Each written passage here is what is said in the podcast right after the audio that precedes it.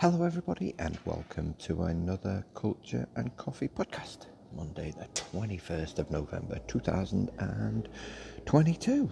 22, and I'm in Copenhagen, or Copenhagen, Copenhagen, Copenhagen. I always try, whenever I travel, I always try and use the language. You know, I always feel like a bit of a lazy Englander if I don't at least give it a crack. And, um, yeah, and they speak perfect English here. I, am just always amazed just how well people people speak English, and in um, so in awe of people who I've talked about this before, uh, who who are bilingual. Uh, it's such a skill to have. I really should do it when I get a minute. I'm not prioritising it. I know what you're thinking, Colin. You did a podcast on prioritisation. You're clearly just not prioritising it. I know. Yeah, absolutely right. I'm definitely not prioritising it when we're watching uh, I'm a Celebrity Get Me Out of Here, I could be learning a new language. Yeah, I don't know why I'm watching that. I blame my brother. He said, You've got to watch it. It's Car Crash TV. I never watched anything like that at all. Um, and they introduced an English politician who was not very popular. And now I'm kindly, mildly fascinated. I'll get out of it. Don't worry. I know. I know you should be worried. You should. You should. Yeah. Phone. Phone a medical professional. I will get out. If I could have booked her right. Yeah. So I'm in the uh, Coffee Collective uh, in Kristen Bernikows Garda. I think I said that right. Kristen Bernikows Gilde, Gilde. I think that's what it is in Copenhagen. Uh, it's a fantastic little place. I'm actually sat outside, so you come through the front door. There's a cool little coffee shop, some music playing. Just focus on the simple things. Uh, just uh, coffee and a couple of pastries. I've already had a croissant. Truth be told, I was I was a bit peckish. And then you come out the back, and it's this beautiful I guess we would call it an arcade in England. It's like a beautiful covered arcade. It's uh, there's maybe one, two, three stories, and then there are plants hanging down. I don't know whether they're real or not. Actually, I can't. No, they can't be real. Oh no, maybe they are real. These beautiful trees. Anyway, I'll post a picture of me.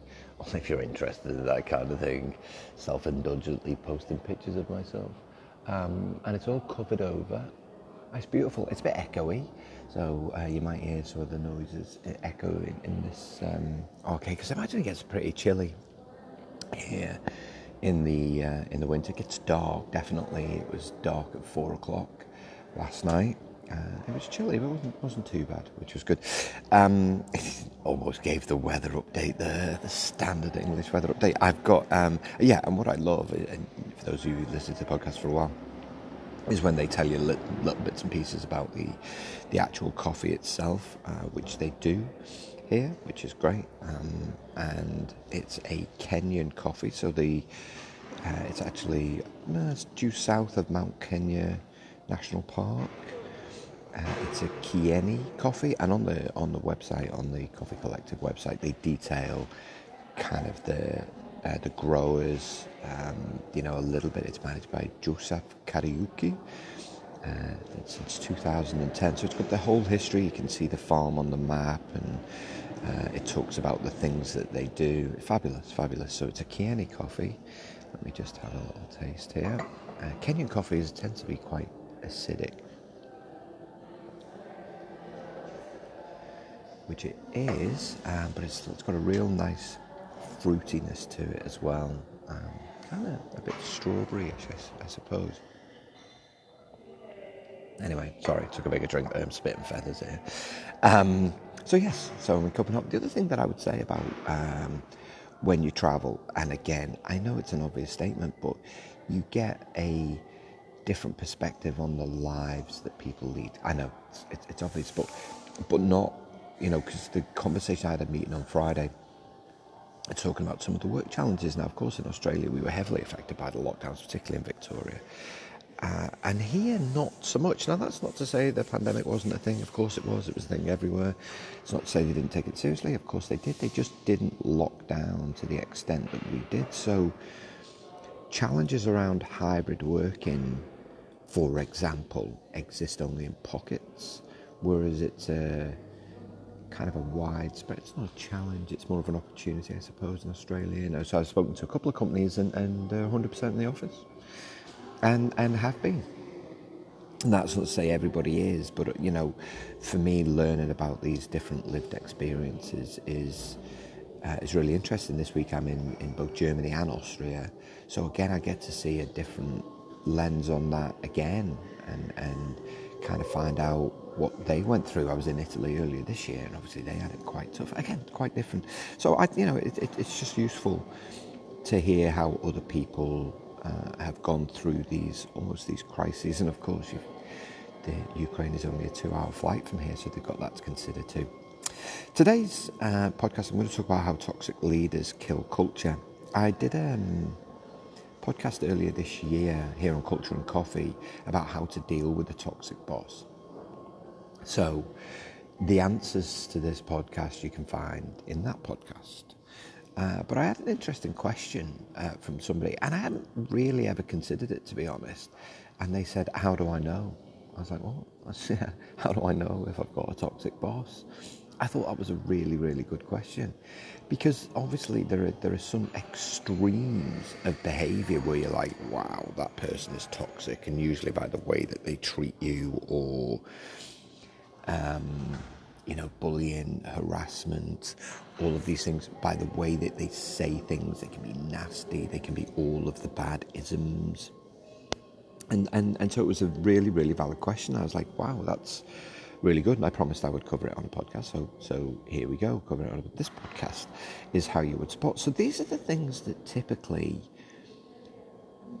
aren't in plain sight. I always think that bullying, harassment, some of those things, the way that, you know, kind of disrespect, those things are in clear sight. You know, when, when someone's, you know, kind of shouting and screaming at someone, yeah, you know, that's them not keeping their emotions in check. They try and make excuses for it, but of course, it's, it's never acceptable in the workplace. And these things take a, a, a heavy toll, and they're more common than we'd like to admit. I was reading some research from MIT Sloan, who found that one in ten workers say that their workplace culture is toxic, and this was like thirty thousand people. I think they say that one in ten. That's that's a lot. They're more common, like I said, they're more common than, than we'd like to um, admit. You know, and I think that you know, given that they inflict serious harm. Uh, and and you know have a serious impact on employees. It's really something that managers, leaders, employees should be good at looking for the signs. So, so these are these are kind of the little things I would say. Now, of course, not not all of them necessarily mean that these people are bad humans. They don't. They just don't necessarily. They're not probably necessary uh, uh, self-aware enough to understand how these things have an have an impact. Also, if you're using this as a bit of a tick list. Um, yeah, it's a good it's a good self awareness exercise. You're like, yeah, that's me. Yeah, that's me. Got that. All right, so let's give you some of these things and how to spot if you've got a, a toxic boss, or, or, maybe someone who hasn't, who doesn't quite understand what it means to lead. So first, the first thing that I wrote down here is they impose their ideas without consultation to, with others.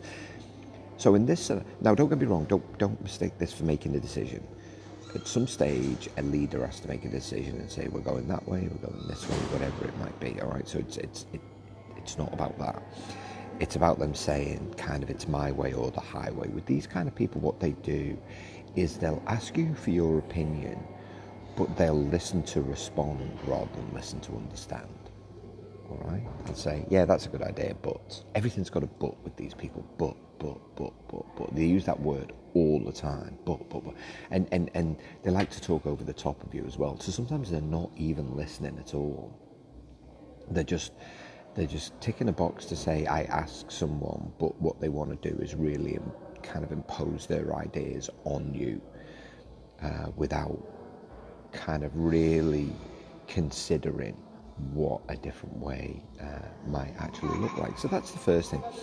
The second thing that I've written down here is they never apologise like never apologize. And again, they'll try and make excuses for that. It's my job to challenge. It's my job to kind of make sure we make the right decision. They'll do they'll do everything in their power to excuse their own behaviour, uh, but they won't apologise. Uh, so they lack that humility, and they, they, they, you know, another thing bleeding on from that is they never ask for feedback. So they're not interested necessarily in the opinions of others about themselves. And I think that's one of the things that great leaders do is they're always looking to grow as humans as well as to grow um, professionally. All right, so they don't, they never apologize. Uh, the next thing is that they expect more than people are capable of. So um, they will constantly put more work on people. They, they, they, they kind of cursorily ask, "Oh, how much have you got on today? What have you got on? What do you need to get done?" Um, and and they're cognizant of the fact that most people only have eight hours in the day, and not even that really. You know, I think read some research. I've shared this in the past. It's about 6.2 hours of productive time we have available in our working day when you account for breaks and all of those other really, really important things. I'll come back to that one in a second. But they do. They, they, they constantly put more and more work. They expect more and more. They don't set expectations really well around that, leading to more and more questions, greater ambiguity. Um, and then the expectation they're constantly messaging and on the phone where's that where's that where's that where's that. So, so, you feel completely and utterly overwhelmed. Now they may be getting pressure downwards but you know it's their job to be the umbrella here and to make sure that they filter it down in a way that you don't feel overwhelmed or you don't feel like you're drowning in work.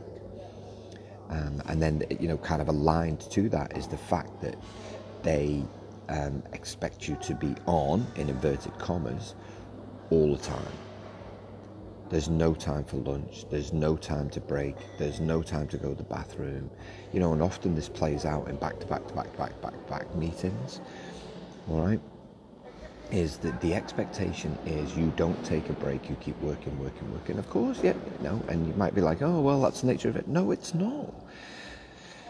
Um, and what all of these things do, just stop halfway way here, um, just to give you a breather from this, you know, cavalcade of negativity, um, is that all of these things undermine the culture. You feel burnt out, you feel exhausted. What you start doing is you start talking about this individual with your workmates, which you don't want to do. You feel like you have to have that kind of outlet to talk about it drains your productivity, it drains your engagement, the things that we need to be successful.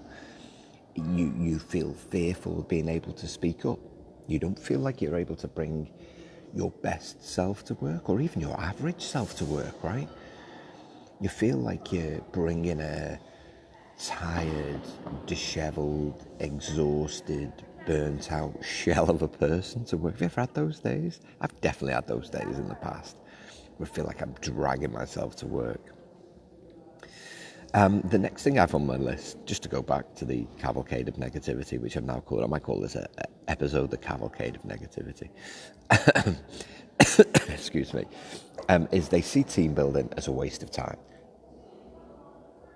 So they'll talk a good game when it comes to culture, but then they'll instantly kill it by not providing any time or any money for it. So when you when you and the team are like, oh, it'd be great to go away for a day, and I, I don't mean go, and by go away, I don't mean go to like a Ibiza and live it all. You could do, I suppose. You don't really do that for a day, um, but you know, go off-site for a day to talk about our strategy and how we're going to deliver it. And I've talked about this in the past. That every team should do this. They talk a good game, and they'll say things like, "We haven't got time." We haven't got time to do that. We haven't got the budget to do that. We just need to get on with it, right? They take this real Nike approach to culture. Just do it, just do it, just do it, just do it, just do it. And it, it, it kind of almost betrays um, what we know to be true, which is the fact that it's only when we agree how we're going to work together that we actually get stuff done. And this is where employees really do need to kind of work together to stand up for this and to really insist that it's something that you get done you know, it's something that I used to do, but only because early on I faced that in my career. No, we're not going to do that. No, we don't have time to do that. And then everything, the way that we worked together was so clunky. Um, until you know, kind of as employees, we used to get together and say, "This, this is, you know, this is what we need to do," and, and you know, we're not going to stop talking about it until we actually do it. And then it was incumbent on them to to to find the money to do it. But they do. They seem they see team, team building as a waste of time. And, and, and then aligned to that, when money is tight, when budget is tight, the first thing that they cut is development. right? That's the first thing that goes.